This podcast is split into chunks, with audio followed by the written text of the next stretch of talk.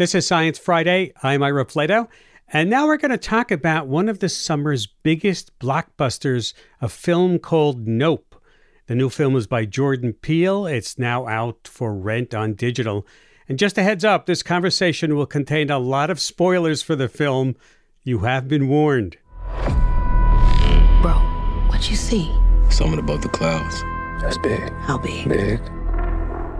Nope has elements of a lot of UFO films. There's a bit of Close Encounters Spielbergness, a bit of the War of the Worlds horror and destruction. The big twist, and here's the main spoiler alert, it's not a UFO that's hanging out in the skies above our main characters. The saucer-shaped figure is itself the alien. And Jordan Peele, the writer and director, attributes much of the inspiration for the alien as coming from sea creatures. That will become evident in a moment when I introduce my guest. Joining me to discuss creating a brand new creature to scare audiences is marine biologist Kelsey Rutledge, scientific consultant for the film Nope and PhD candidate at UCLA in Los Angeles. Welcome to Science Friday. Hi, Ira. Thanks so much for having me. I'm honored to be here. Well, it's so nice to have you. And I've got to say that in all the movies we've ever discussed on the show, I've never had to give away the spoilers so early in our conversation. But let's get into it because it's a great film. As a scientific consultant for the creature, you had a very unique role in creating a brand new creature. Let's talk about what it looks like. Give us a brief description of it in the film. Definitely. So this creature has two main forms. So there's the saucer form and there's the unfurled form. And the saucer form looks like an alien spaceship, or the UAP, as Angel in the movie calls it. And it looks very mechanical from afar, but then later on we see that there's actually, many subtle details that make it more animal-like. And then for the unfurled form, the creature unfurls to reveal this beautiful kind of sail-like structure. So it kind of has this main sail that looks like its head, and then these very dynamic pulley-like systems that control that sail. And then in the middle of that structure is its very ominous-looking square eye. You, as a marine biologist, did Jordan Peele seek your advice on how to construct that creature? Yeah, definitely. So Jordan had a clear vision for certain elements and things he wanted for how the creature looked, but he wanted to really draw from nature and different animals for inspiration. So I helped provide inspiration for different animals that he could use when creating the creature. Let's talk about the alien having these two forms, as you said. It's saucer-shaped, which is for most of the movie, and then it's more unfurled shape it turns into at the end of the movie. You know, when I was looking at that, I was thinking of marine creatures, more like a jellyfish or something like that. Is that what you had in your head? Yes, definitely. So jellyfish and other cephalopods like squid and octopus were really big inspirations for the creature and how it moves and it flies. Jordan, for the unfurled shape, he really wanted to create something that was really hard for the characters to look away from. So he described it as peacocking, so trying to get the characters' attention, because if you looked at it for too long, it would eat you. But there was many deep sea creatures that inspired that shape. And the creature hides in the cloud, right? Yes, yes. So the creature has this really amazing kind of camouflage ability that's actually based on cephalopods as well, so like cuttlefish. They have these color-changing pigment cells called chromatophores. It can blend into any background.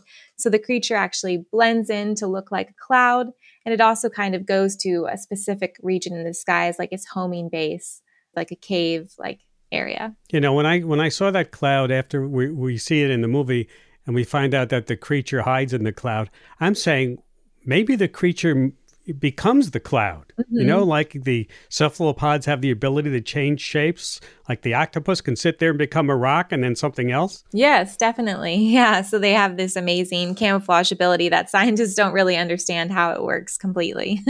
And for the saucer shape, what sea creature is that based on? Yeah. So the saucer shape was actually directly modeled after a sand dollar. So sand dollars kind of have these ridges. They're not, perfectly spherical. And they have this kind of notch on the front, too, that Jean Jacket also has in its saucer form. And then on the underside is its mouth, similar to Jean Jacket. We should say that Jean Jacket is the name that the characters give the alien. Why is it so different than the name you gave it? Yes. So Jean Jacket is the common name. So in humans, you know, our common name would be just humans or the great white shark or the bald eagle. But then the scientific name is a two-part name that scientists use that we can use it all across the world with no confusion. And it has to follow specific rules and it has to be Latinized. So that would be like Homo sapien. And you gave a scientific name to this creature, did you not? Yes. So when you discover a new species to science, you have to give it a name. So the scientific name we gave for this creature is Oculonimbus Edoequus, which is Latin and it translates to hidden dark cloud, stallion eater. Wow. So kind of ominous sounding, but it's a Latin name. It has to follow the rules of biological nomenclature. So there's all these rules you have to follow when you're naming a new species. And we also gave it lots of other names as well. So you may have heard like the kingdoms of life. There's the plant kingdom, the animal kingdom, and that below that level of hierarchy is phylum, class, order, family, genus, and then species. So for humans, you know, we're in kingdom Animalia, and then we go down to Homo sapien. And so for each of those levels, you know, we have to follow specific rules for naming something new.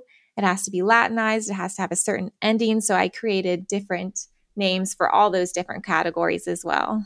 Any idea what this creature could be related to in that naming process?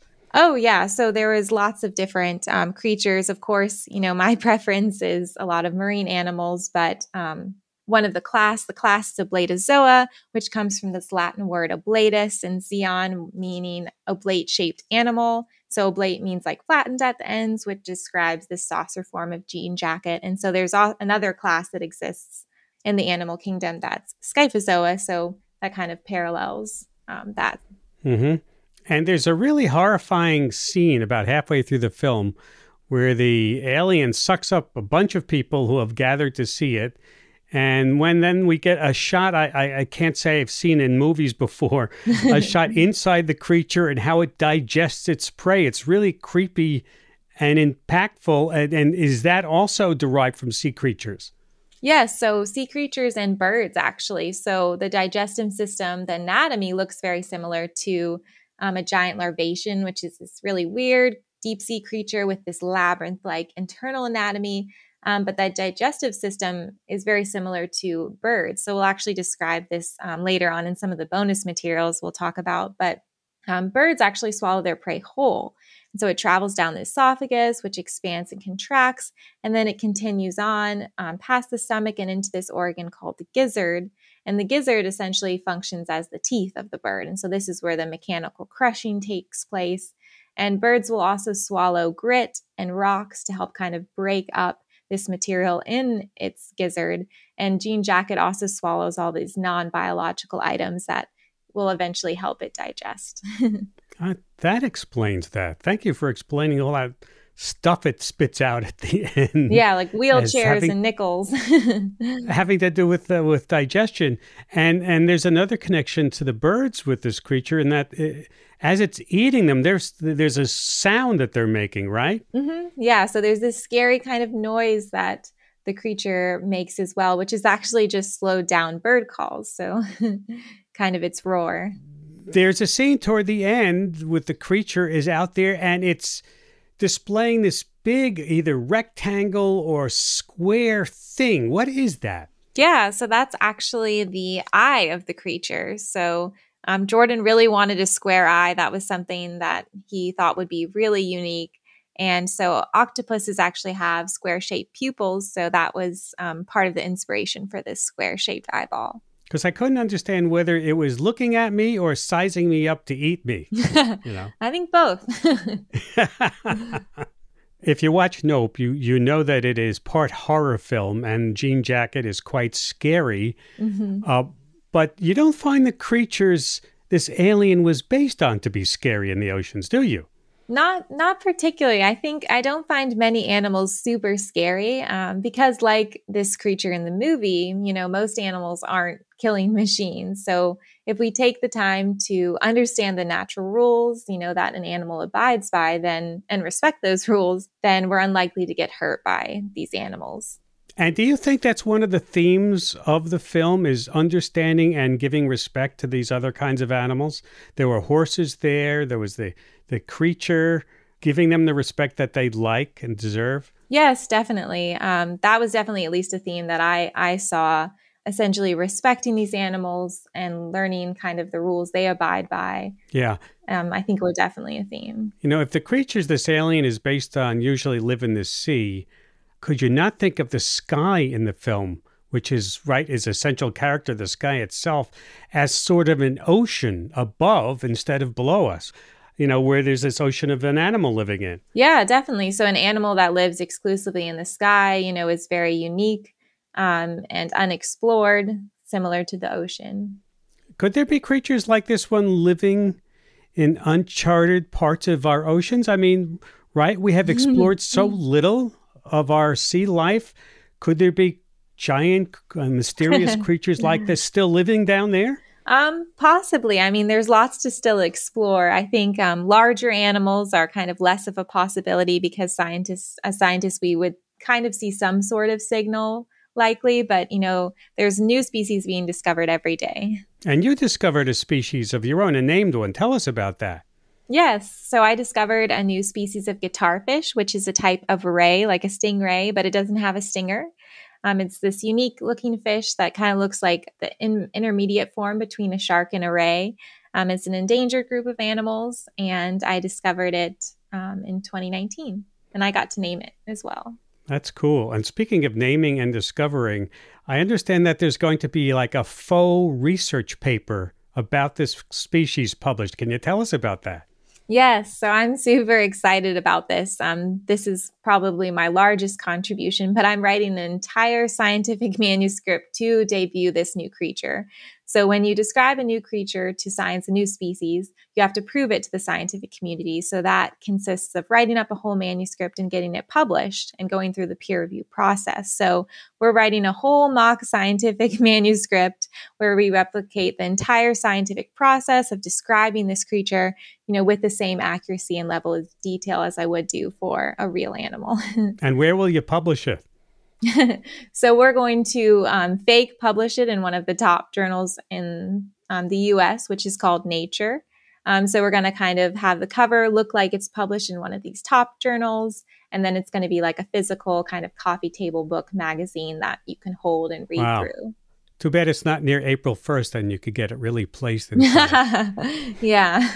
a magazine. But people are taking this seriously enough to go along with this. And the idea of naming this as a species and publishing it? Yeah, I think this whole process is extremely unique and creative for the whole Nope team to want to replicate, you know, this entire scientific process. So I think it will give, you know, a different perspective to the readers to try and understand, you know, what goes into describing a new species and, you know, really just describing every aspect will be a really cool read. I'm Ira Flatow. This is Science Friday from WNYC Studios. In case you're just joining us, we're talking to Kelsey Rutledge, scientific consultant for the movie Nope, based in Los Angeles. Did Jordan Peele ask you to do something with this species that you really did not or could not want to do in such a way that would be too far out? Or did he really say, give me how the creature would really act? There were certain things that they were really hoping for. For example, the square eyeball, which when he had spoken with other scientific consultants, they're like, well, this, you know, isn't super plausible. And I was like, well, maybe not a square eyeball, but, you know, octopuses do have a square-shaped pupil. And so that's like very similar to what you're hoping for. And he's like, okay, perfect. You know, that's good enough for me. This is what I wanted. And we've got, you know, that justification. Does the creature give warnings like other creatures might if they're coming upon prey and or get fearful or not know what it is and try to defend itself first? Yeah, I think you can see in the way it moves and kind of flies away, it kind of darts and moves in this kind of very animal-like motion. It also, when you get the close-up image of the eye and kind of this feather-like motion kind of entrancing you with the eyeball as well. It's kind of analyzing you. But Jordan really wanted the creature to kind of have a look at me aspect. So the creature specifically wants to get, you know, the character's attention so that it can then eat them. You know, The movie sort of is left unresolved at the end. Do you think there's a sequel that could come after this one? Well, I haven't asked him, so I definitely am not sure. I feel like I would love for there to be a sequel because I would love to be consulted again, but I'm not sure. I feel like the kind of sequel will be the manuscript coming afterwards where we say, oh, we reached out, the animal died, scientists, went to analyze it, and then we published this scientific manuscript, and here's the next stage. Yeah.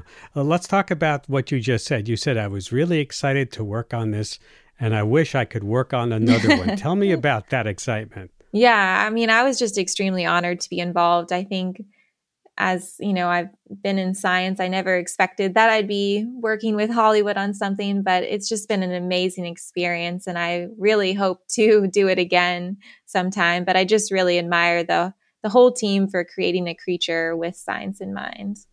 And they were very eager to cooperate with you and get the science right as much as you can in a science fiction movie. Definitely, yeah. So as a scientist, when you go to the movies sometimes and you watch a scene, you're like, oh gosh, that wasn't realistic at all.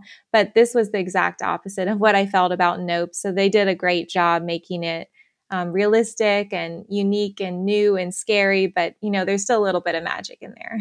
I want to thank you, Kelsey, for your work on the film and all the spoilers we got through. I can blame it on you instead of me now. So thank you for taking time to be with us today. Thank you so much. Marine biologist Kelsey Rutledge, scientific consultant for the film Nope, and PhD candidate at UCLA in LA.